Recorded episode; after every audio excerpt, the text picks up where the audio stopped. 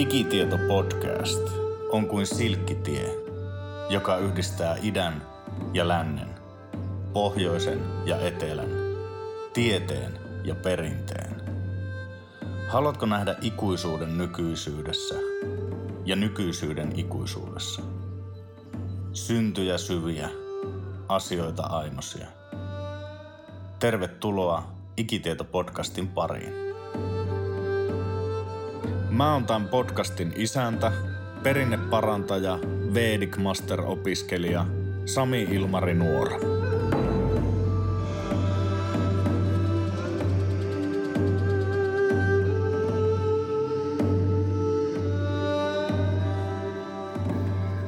Tämä on siis Ikitieto podcast ja mä oon Sami Nuora.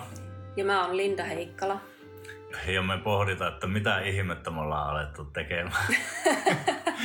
me ollaan alettu tekemään Ikitieto-podcastia, joka on viisausperinne podcast, jossa me ihmetellään ihmiskuntaa ja maailmaa ja, ja kaikenlaisia kiinnostavia asioita, joihin meidän hu- oma huomio kiinnittyy. Vai mitä sä luulet? Joo, kyllä.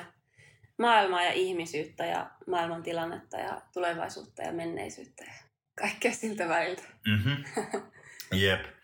Mutta me ajateltiin, että ensin kerrotaan vähän omasta itsestämme, koska meillä on varmastikin paljon kuulijoita, jotka ei koskaan kuullut meistä eikä Ikitieto Akatemiasta mitään tai Ikitieton nimestä mitään. No mä kerron ensin vähän itsestäni. Mä koen, että mä oon niinku ur- uranvaihtaja, mutta mä oon ollut jo 15 vuotta uranvaihtaja. Ja se on ollut pitkä ja kivulias prosessi. Ää, mä oon 15 vuotta kehittänyt ymmärrystäni luonnonmukaisesta ja vähän tämmöisestä niin kuin perinteikkäämmästä elämäntavasta, mutta en kuitenkaan sillä ajatuksella, että mä olisin niin kuin muuttamassa kaupunkiin, ää, anteeksi maalle, mm. vaan niin kuin paremminkin mä koen, että mä oon aina ollut puoleksi maalainen ja mä nautin tosi paljon kaupungissa elämisestä. Ja ehkä se jollain tavalla se maaseudun ja puoleksi maaseudun ja puoleksi kaupungin kasvatti maisuus kuvaa sitä mun elämän asennettakin jollain tavalla. Ja ehkä tätä podcastia, että miten sovittaa niin kuin perinne ja tiede, miten sovittaa menneisyys ja nykyisyys ja niin kuin visualisoida jotenkin sitä mielessä, että mihin tämä maailma on menossa, mitä me tarvitaan mukaan ja mitä me halut, mistä me halutaan luopua ja minkälaiset skenaariot me halutaan jotenkin väistää. Ja ehkä tällä asenteella mä oon opiskellut esimerkiksi Intian perinnettä ja itselleni rakkainta suomalaista perinnettä ja suomalaista kulttuuria tutkinut. Ei, olen täysin ei-akateemikko. Mm. Ehkä semmoinen voisi olla mun lyhyt esittely. Joo.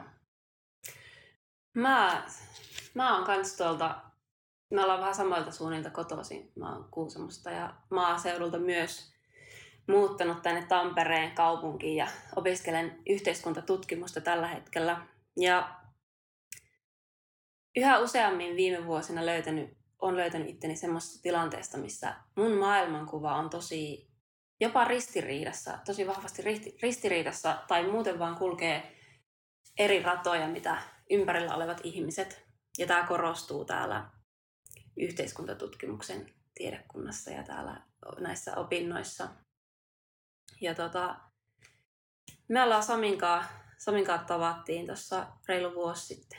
Mm, puolitoista vuotta, 2022 niin, keväällä. Niin justi, sitä on niin pitkä aika. Ja jotenkin, jotenkin meistä, en tiedä onko se sitten tuo, mistä me ollaan kotoisia, mm. tuolta maaseudulta tullaan, niin joku, joku tota, resonoi ja tuntui, että asiat sopii hyvin yhteen ja meidän maailmankuvat sopii hyvin yhteen ja nyt me ollaan täällä sitten tutkailemassa näitä maailmankuvia ja katsomassa, että olisiko näistä jotain ammennettavaa myös itsemme ulkopuolelle. Ja me perustettiin firma. Kyllä, Digitietoakatemia. Jep. Ja sen puitteissa nyt tehdään tätä podcastia.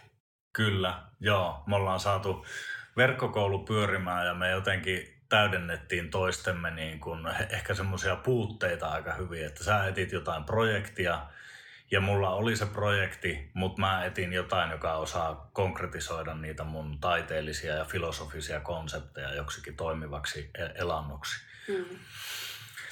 Mutta tosiaan sen sijaan, että me vaan tehtäisiin tätä niin kuin kahdestaan ja pienelle piirille, niin me koetaan, että meillä on niin kuin halu jollain tavalla, ehkä mä sanoisin, auttaa tätä maailmaa kulkemaan niin kuin järkevämpään suuntaan, vaikka me ei toisaalta tietä niitä vastauksia. Mm.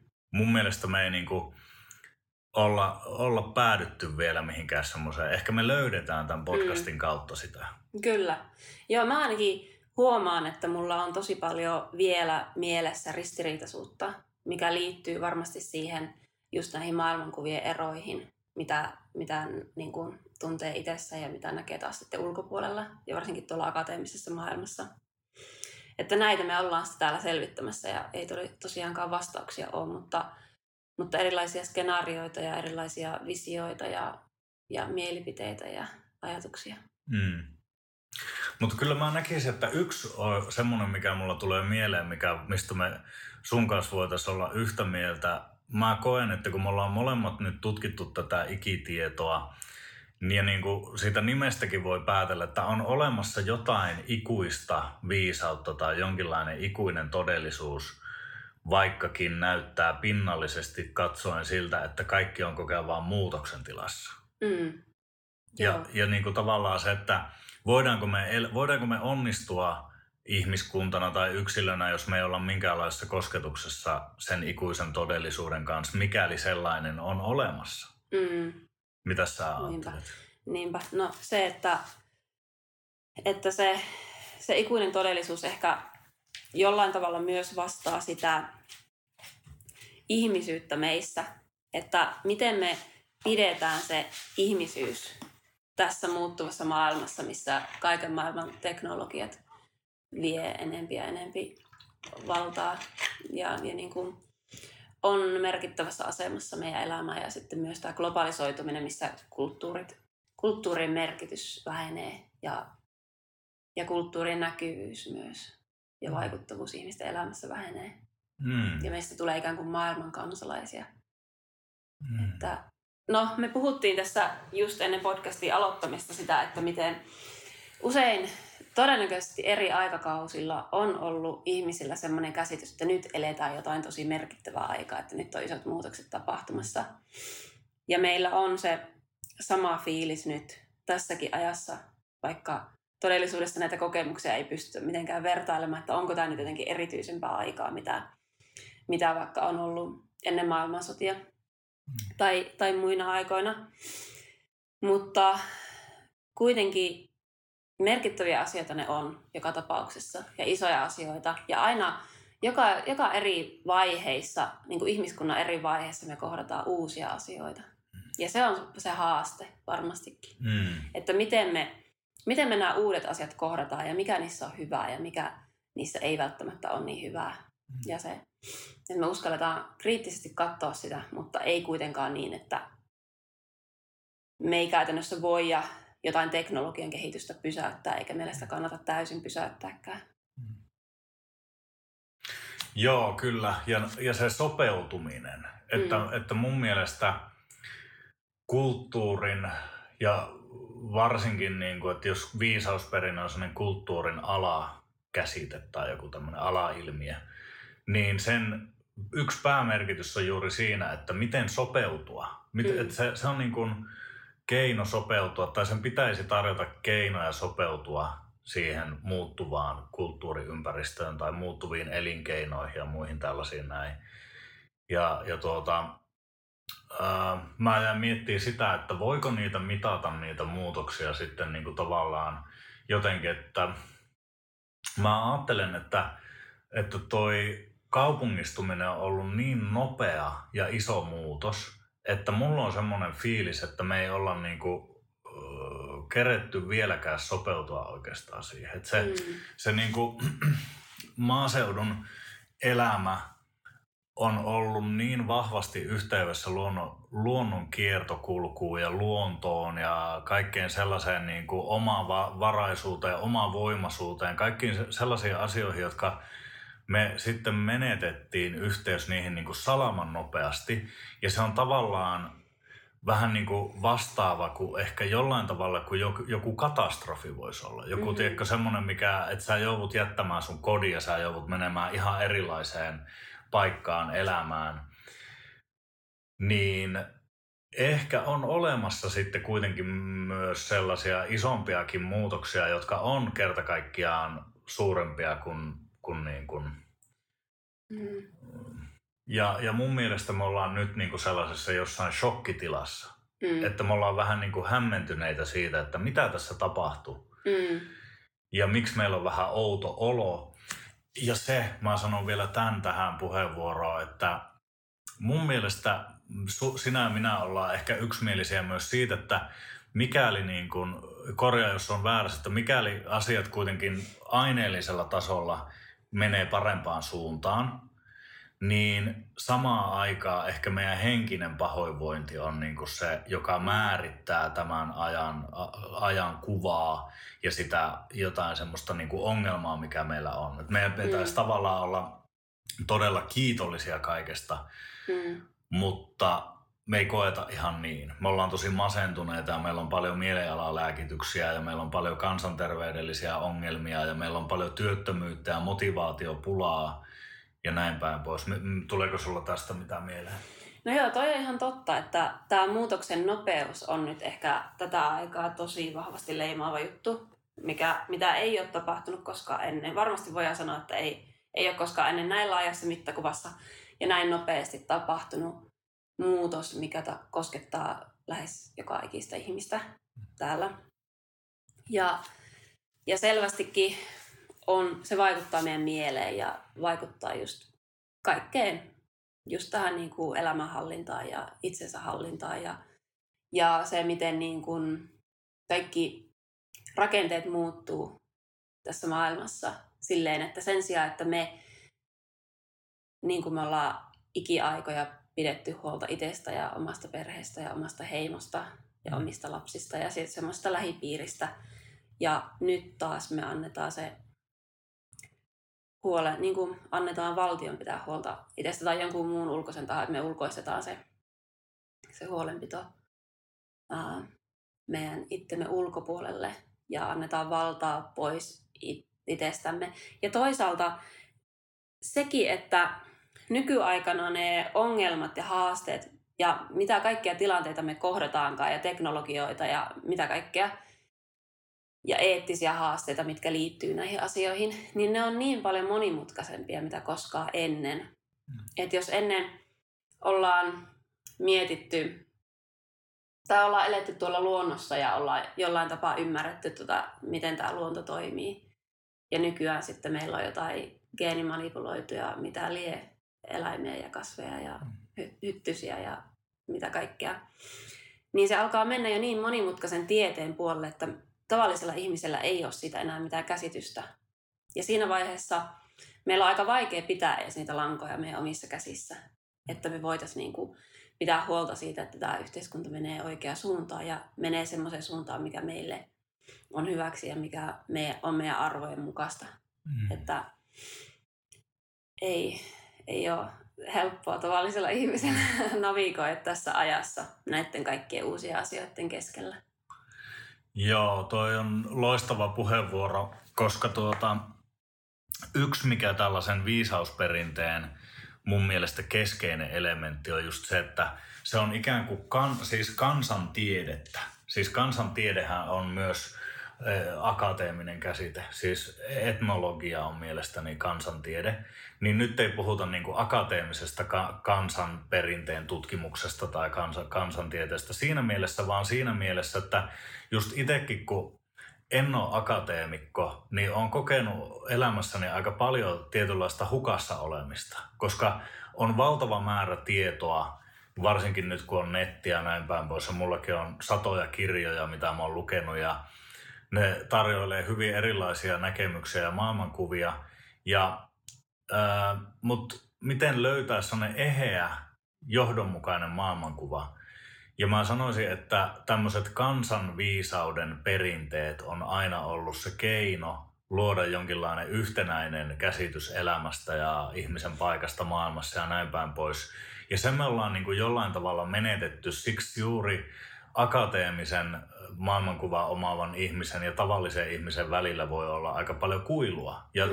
tavallisella ihmisellä voi olla aika paljon myös haasteita, ainakin joskus, ei varmasti kaikilla, mutta joillakin ihmisillä on haasteita ymmärtää meidän esimerkiksi yhteiskuntaa, niin kuin mä koen, että mulla on ollut ainakin paljon haasteita, tai ymmärtää tiedettä ja tämän tämmöisiä asioita on ollut niin kuin hidas, pitkä tie päästä jollain tavalla kärryille näistä asioista. Ja ehkä mm. sitten sitä kautta on tullut enemmän semmoista kuulumisen tunnetta ja hyväksymisen tunnetta myös. Mutta, ja mainittakoon tähän niin kuin lyhyesti, että itsellä on tämmöistä syrjäytymistaustaa ja on myös huolissaan niin kuin just ihmisten mielenterveydestä ja yksinäisyydestä, varsinkin no, sekä maaseudulla että kaupungissa varmasti kummassakin on paljon yksinäisiä, syrjäytyneitä ihmisiä ja näin päin pois. Ja, et se, mitä me voitaisiin tällä podcastilla ehkä tehdä, on jonkinlainen sillanrakentaja myös. Mm. Nyt kun ollaan niin kuin viisausperinteeseen liittyvässä podcastissa, niin voitaisiin puhua vähän siitä, että mikä tämän podcastin tarkoitus sitten tulee olemaan ja mitä se perinne voi tarjota tähän, mm. tähän maailmaan ja millä tavalla me voidaan just sitä alkaa niin kuin soveltaa tähän muuttuvaan uuteen moderniin globaaliin maailmaan. Mm. No pitäisikö meidän lähteä siitä, että jos, mitä jos sä kertoisit ensin, että mitä, vai, vai kerronko mä, että mitä tämä ikitiedon opiskelu ja kehittäminen on niin kuin antanut? Ehkä, mm. sä, ehkä sä voisit kertoa ensin, koska mulla tulee Joo. niin helposti semmoinen, tiedätkö, maailman pisin vastaus, että mä otan niin. esimerkkejä. Joo. Uh, no, me voitaisiin jossain kohtaa sitä juurettomuuden käsitettä vähän määritellä. Sä voit ehkä kertoa siitä, että mm. mitä se niin kuin sun määrittelemänä tarkoittaakaan. Mutta mä koen, että mä varmasti ennen, kun aloin tutustua suhun ja sun juttuihin ja perinteeseen yleensäkin, niin oli jonkunlaisessa kohdassa elämää, milloin alkoi tuntua kaikki tämä, kaikki tämä niin kuin, mitä tässä maailmassa tapahtuu, niin, niin semmoiselta hajanaiselta ja oma, oma maailman, tai mä huomasin sen mun oman maailmankuvan hajanaisuuden, että siinä ei oikein ollut semmoista mitään tarttumapintaa tai mitään niinkä mihin, mitä kohti mennä, koska mulla on mun perhetausta on siis, meidän perhe on kristitty. Ja sieltä on tietenkin oppinut tosi vahvat kristilliset arvot. Mutta sitten kuitenkin mä erkaannuin siitä yhteisöstä jossain vaiheessa niin kuin varhaisaikuisuutta. Ja, ja jäin sen jälkeen jollain tapaa semmoiselle tuuliajolle. Jonkun verran mä oon tutkinut sitten, tai menin tämmöisiin uushenkisiin porukoihin ja ja ajatusmaailmoihin mukaan ja sitten kaikenlaisia vaikutteita tullut vähän sieltä täältä. Mutta sitten tuntuu, että, että sillä millään ei ole oikein mitään pohjaa, koska mä en enää osannut perustaa sitä sille kristinuskon arvopohjalle. Vaikka toisaalta nyt mä ymmärrän sen, että se on tosi hyvä arvopohja ja mä voin perustaa mun, mun arvopohjan sille siitä huolimatta, että mä en ole kristitty niin kuin henkeä ja vereen. No. Joo, ja sitten niin, kysymys oli se, että mitä tämä on antanut, niin nimenomaan se ihan ensimmäiseksikin se tärkeä oivallus, minkä mä sain, on se, että meillä on suomalaisilla ennen kristiuskoa ollut vahva arvopohja. Ja meillä on ollut oma perinne ja oma viisausperinne ja omalainen maailmankuva. Ja se ei ole mitään sellaista tunkkasta tai se ei ole mitään semmoista taikauskosta lympölyä tai jotain. Vaikka siellä sitäkin on tietenkin joukossa, mutta että, että fiksuja ihmisiä niiden on täytynyt olla, että ne on täällä näissä oloissa selvinnyt. Ja sitten kun alkoi sen ymmärtää, niin oli helpompi päästää siitä kristiuskosta irti, mutta toisaalta ymmärtää myös se, että niissä on itse asiassa jotain samaa näissä kristiuskoarvoissa ja siinä, niissä arvoissa, mitä meillä on täällä Suomessa myös tuettu mm. ja noudatettu. Mm-hmm. Joo, siitä on lähtenyt semmoinen uuden maailmankuvan luominen ja, ja niin kuin uudenlaisen käsityksen kokoaminen. Niin, kaikkien näiden oppien perusteella, mitä tässä on nyt ehtinyt puolentoista vuoden aikana saa. Mm. Niin ja se on käsittääkseni tuonut sulle just jotain semmoista vastalääkettä siihen juurettomuuteen ja semmoista maadottuneisuutta ja semmoista jäsentymistä. Mm. Mm. Kyllä. Ja mulle se maanläheisyys erityisesti on tosi tärkeä asia. Nyt mä ymmärrän sen, että miksi se on tärkeä asia. Koska mm. se selvästikin meidän kulttuuri myös johtaa siihen suuntaan ja tämä perinne. Mm. Joo, no mä voisin kertoa ehkä tähän kohtaan sen tarinan, ju, miten mä juurettomuutta määrittelen.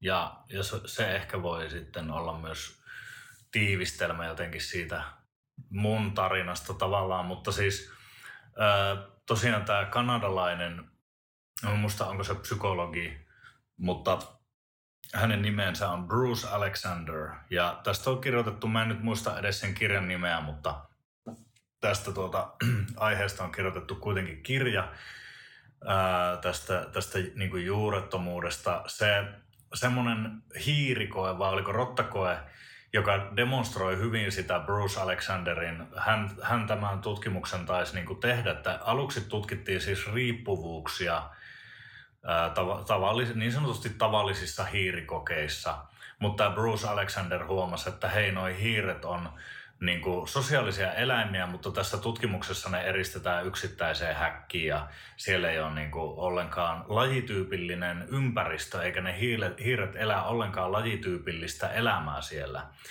Ja, ja tosiaan se, ne riippuvuustutkimukset oli sellaisia, että tämmöiselle häkkihiirille laitettiin toiseen vesipulloon heroiinivettä ja toiseen tavallista vettä. Ja ne alkoi juomaan sitten sitä heroinivettä. Ja silloin meille muodostui käsitys riippuvuuksista niin, että on olemassa tällaisia kemiallisia aineita, jotka muodostaa kemiallisen riippuvuuden aivoissa.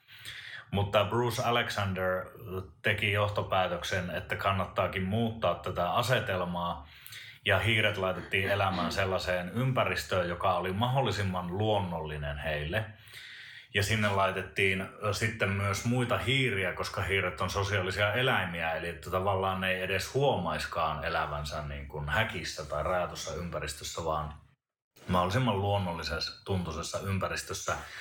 Ja silloinkin ne hiiret kävi maistamassa sitä heroinivettä, mutta semmoisia riippuvuuksia ei muodostunut. Ja siitä sitten, miten mä omin sanoin tämän johtopäätöksen tulkitsen, on, että meidän niin kuin, riippuvuudet ja riippuvuuden käsite, käsite on myös laajentunut tosi paljon. Meillä on kaiken maailman peliriippuvuutta, kännykkäriippuvuutta, someriippuvuutta, riippuvuutta meidän johonkin sosiaaliseen statukseen, rahaan, vastakkaiseen sukupuoleen, seksiin, ruokaan, liikuntaan, niin kuin kaikke, kaikki pystytään vetämään överiksi. Ja se taas on seurausta tällaisesta niin kuin usein kivusta, joka voi olla henkistä kipua, joka johtuu siitä, että meidät on jollain tavalla eristetty siitä elämäntavasta, mikä olisi meille niin kuin lajityypillistä.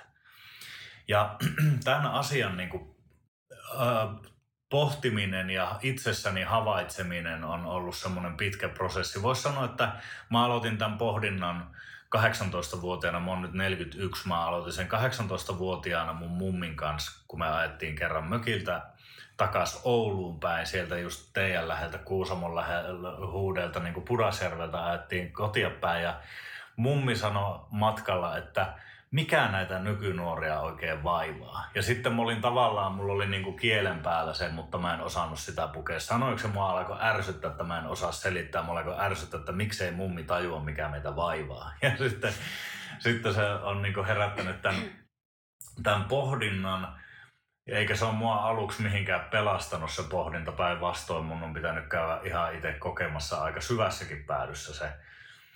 Se mitä tämä on sitten tosiaan niin kuin mulle avannut on, että, että nämä tällaiset se perinteinen elämäntapa liittyy luonnonläheisyyteen ja se liittyy just siihen, että me koetaan merkityksellisyyttä, kun me ollaan osana jonkinlaista jatkumoa, jo, jolla on jollain tavalla meitä itseämme, itseämme korkeampi tavoite tai joku muu tällainen näin. Ja sitä kautta mä oon saanut ehkä noita samoja juttuja, mitä sä myös, että harmoniaa, maadottuneisuutta, merkityksellisyyttä, rauhaa, asiat on jäsentynyt paremmin ja näin päin pois. Mutta me tehdään tota varmasti, mä, mä luulen, että tälle tielle kun lähtee, niin se ei niinku lopu, että sitä on mukava juurtua syvemmälle päivä päivältä, viikko viikolta tai ainakin vuosi vuodelta. Mm.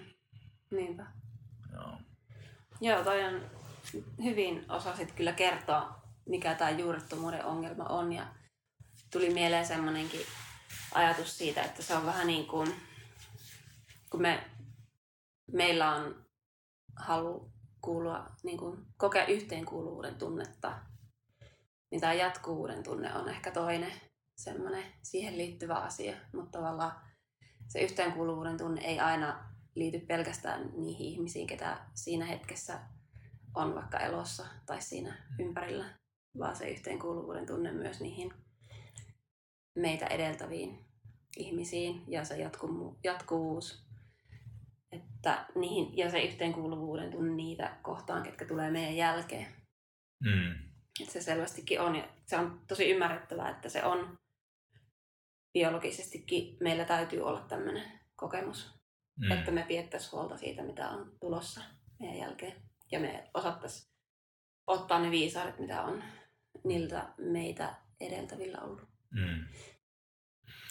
Joo, kyllä. Mä näkisin, että kun poliitikot ei pysty ratkaisemaan tätä, että miten saada ihmiset töihin, niin tässä, on niin kuin, tässä me ollaan ainakin se oikein kysymyksen äärellä. Että mm. tämä ei ole niin kuin ratkaistavissa, tämä meidän motivaatiopula ja mielenterveysongelmat ei ole niin kuin ratkaistavissa siinä mielessä politiikan tasolla, että nämä ei ole niin kuin poli- sillä tavalla ehkä poliittisia kysymyksiä, vaan ne on jotenkin enemmän tämmöisiä humaaneja kysymyksiä tai jotain tämmöisiä filosofisia kysymyksiä ja ne pitäisi ratkaista jotenkin enemmän niin kuin kulttuurin tasolla. Mm. Ja mä toivon, että me löydettäisiin niitä ratkaisuja ennen kuin meidän tarvii kohdata jotain katastrofeja tai jotain tämmöisiä, koska monesti tuntuu, että että niin kuin historiassa on osoittanut, että tarvitaan jotain katastrofeja, tarvitaan jotain uhreja, tarvitaan jotain menetyksiä ennen kuin ihmiset havahtuu siihen, millä, millä on niin kuin tode, tosiasiallista merkitystä mm. ihmisille. Mm-hmm. Ehkä me voidaan, kun sä kysyit ennen kuin alettiin puhua, mitä tämä viisausperinne asia on meille antanut, niin sä myös mainitsit, että tämän podcastin ää, se niin kuin, tarkoitus olisi yksi mistä voitaisiin puhua, mm. niin mä koen, että ehkä tässä on niin kuin itse asiassa nyt annettu myös siihenkin vastausta. Että jos me pystytään analysoimaan ja pohtimaan näitä asioita, niin ehkä me voidaan auttaa meidän kuulijoita myös jollain tavalla navigoimaan pois jostain mm. merkityksettömyydestä tai, tai muusta tällaisesta. Mm. Ja yksi tarkoitus, mikä meillä varmasti tässä podcastissa myös osittain on on vaikka me, se, että vaikka me puhutaan negatiivista asioista ja puhutaan helposti haasteista ja ongelmista, tämän yhteiskunnan ongelmista ja tämän ajan ongelmista, niin silti meidän maailmankuva oikeastaan on tosi positiivinen molemmilla ja tosi optimistinen. Että me, me eletään, molemmat ollaan varmaan sitä mieltä, että me eletään niin kuin yksiä parhaita aikoja mitä ihmiskunnassa on ollut. Että se, että puhutaan viisausperinteistä ja perinteistä, ja siitä saattaa joskus tulla vähän semmoinen vanhahtava kuva, ja joskus ihmiset on mullekin kommentoinut silleen, että no, no mutta ei kaikki vanha ole hyvää. Mm. Niin me ollaan ihan samaa mieltä, että ei kaikki vanha ole hyvää, ja me ei olla niin kuin, semmoisia perinteiden puolustajia, että nyt kaikki täytyy pysyä samanlaisena kuin ne on aina tähän asti pysynyt, että ennen oli kaikki paremmin. Mm. Vaan meillä on myös semmoinen tulevaisuuden katsova näkökulma tässä ja optimistinen näkökulma. Mm. Joo, toi on erittäin tärkeä pointti. Eli Jos me ajatellaan viisausperinteen ideaa, niin se on nimenomaan se, että on olemassa jonkinlainen ikuinen todellisuus ja ikuinen ihmisyys ja universaali ihmisyys. Ja ää, se ei tarkoita sitä, että pidetään kiinni perinteistä sokeasti, vaan se tarkoittaa sitä, että yritetään nähdä se ikuisuus nykyisyydessä ja nykyisyys ikuisuudessa, niin kuin mä usein sanon. Jos me esimerkiksi ajatellaan vaikka ihmistä, niin mä uskon, ja mun mielestä se on aika tieteellinenkin näkemys, että ihminen on ollut 200 ellei 300 000 vuotta kutakuinkin sama. Ja meidän perustarpeet esimerkiksi on niin kuin samanlaiset kuin aina. Mm. Me tarvitaan samanlaisia asioita kulttuurista ja aikakaudesta ja maantieteellisestä sijainnista ja geeniperimästä ja kaikesta riippumatta. Tietenkin siinä päällä on sitten sitä tämmöistä kulttuurillista hälinää tai hälyä tai jotain muuta, mikä voi olla arvokasta sekin. Mutta pointtina on se, että on olemassa jotain todella syviä sellaisia tarpeita ja todella syviä sellaisia inhimillisiä ilmiöitä, joiden kautta me löydetään itsemme tai ainakin syvempi itsemme ja jonkinlainen harmoninen tapa elää ehkä. Ja kun taas niiden syvempien, ikuisempien tosiasioiden unohtaminen ja kadottaminen johtaa meidät eksyksiin. Mm. Ja siinä ei ole ollenkaan kyse siitä, että pitää heittää se tuota noin, niin joku suolapurkki vasemman olaa yli, koska mummu teki niin joskus mm-hmm. 200 vuotta sitten. Se ei ollenkaan ole viisausperinteessä ole kyse ollenkaan sellaisista ulkoisten piirteen, ulkoisten maneerien toistamisesta jossain niin kuin hurmuksessa mm, tämmöisessä. Niin. Kyllä.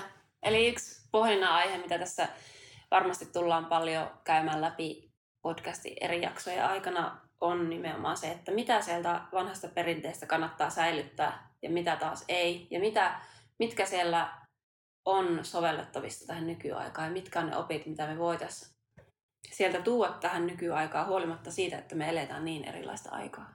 Mm. Samalla me halutaan haastatella erilaisia asiantuntijoita. Mm. Mulla on ainakin mielessä jo pari pari tyyppiä, ketä tekisi mieli haastatella. Ja ne on ehkä sitten taas sellaisia asiantuntijoita, jo, mitkä menee just semmoiselle aihepiireille, mitä mä en itse varsinaisesti ehkä tunne, tai ainakaan niin kuin asiantuntija. Mm mutta mitkä vois olla sellaisia asioita, jotka ihmisten olisi niin hyvä ymmärtää, että ne on ihan, voi olla perusteltuja asioita, että maailma ei ole tosiaankaan niin hullunkurinen, mitä se monesti näyttäytyy, vaan monet asiat on oikeasti kehittynyt nimenomaan pitkän perinteen seurauksena. Totta, niinpä. No. Eli vieraita tulee olemaan, toisinaan me ollaan kahdestaan tekemässä podcastia, joskus saattaa olla, että sä teet yksin podcastin. Mm. Katsotaan, mihin tämä lähtee tästä muotoutuu. Katsotaan. Mutta mä luulen, että me ollaan nyt avattu meidän ensimmäinen podcast-jakso ja me ollaan vähän yli puoli tuntia höpötetty ja mä mm. luulen, että tämä on nyt riittävä avaus. Mahtavaa. Ja kiitos kaikille, ketkä on kuunnellut tänne asti ja ketkä on päätynyt tämän podcastin pariin. Ja me toivotaan, että jos yhtään kiinnostus herää, niin laita seurantaa siellä, missä podcasteja kuunteletkaan. Ja ja ihmeestä eteenpäin tätäkin. Kyllä. Hyvä. Ei muuta kuin seuraavaan jaksoon. Kiitos. Kiitos. Jos olet kiinnostunut pohjoisen viisausperinteestä, niin lämpimästi tervetuloa mukaan Ikitietoakatemiaan opiskelemaan aihetta osoitteessa ikitietoakatemia.maikajabi.com. Tuu myös seuraamaan mua Instagramissa sami-ilmari-nuora. Ensi kertaan, moi! thank you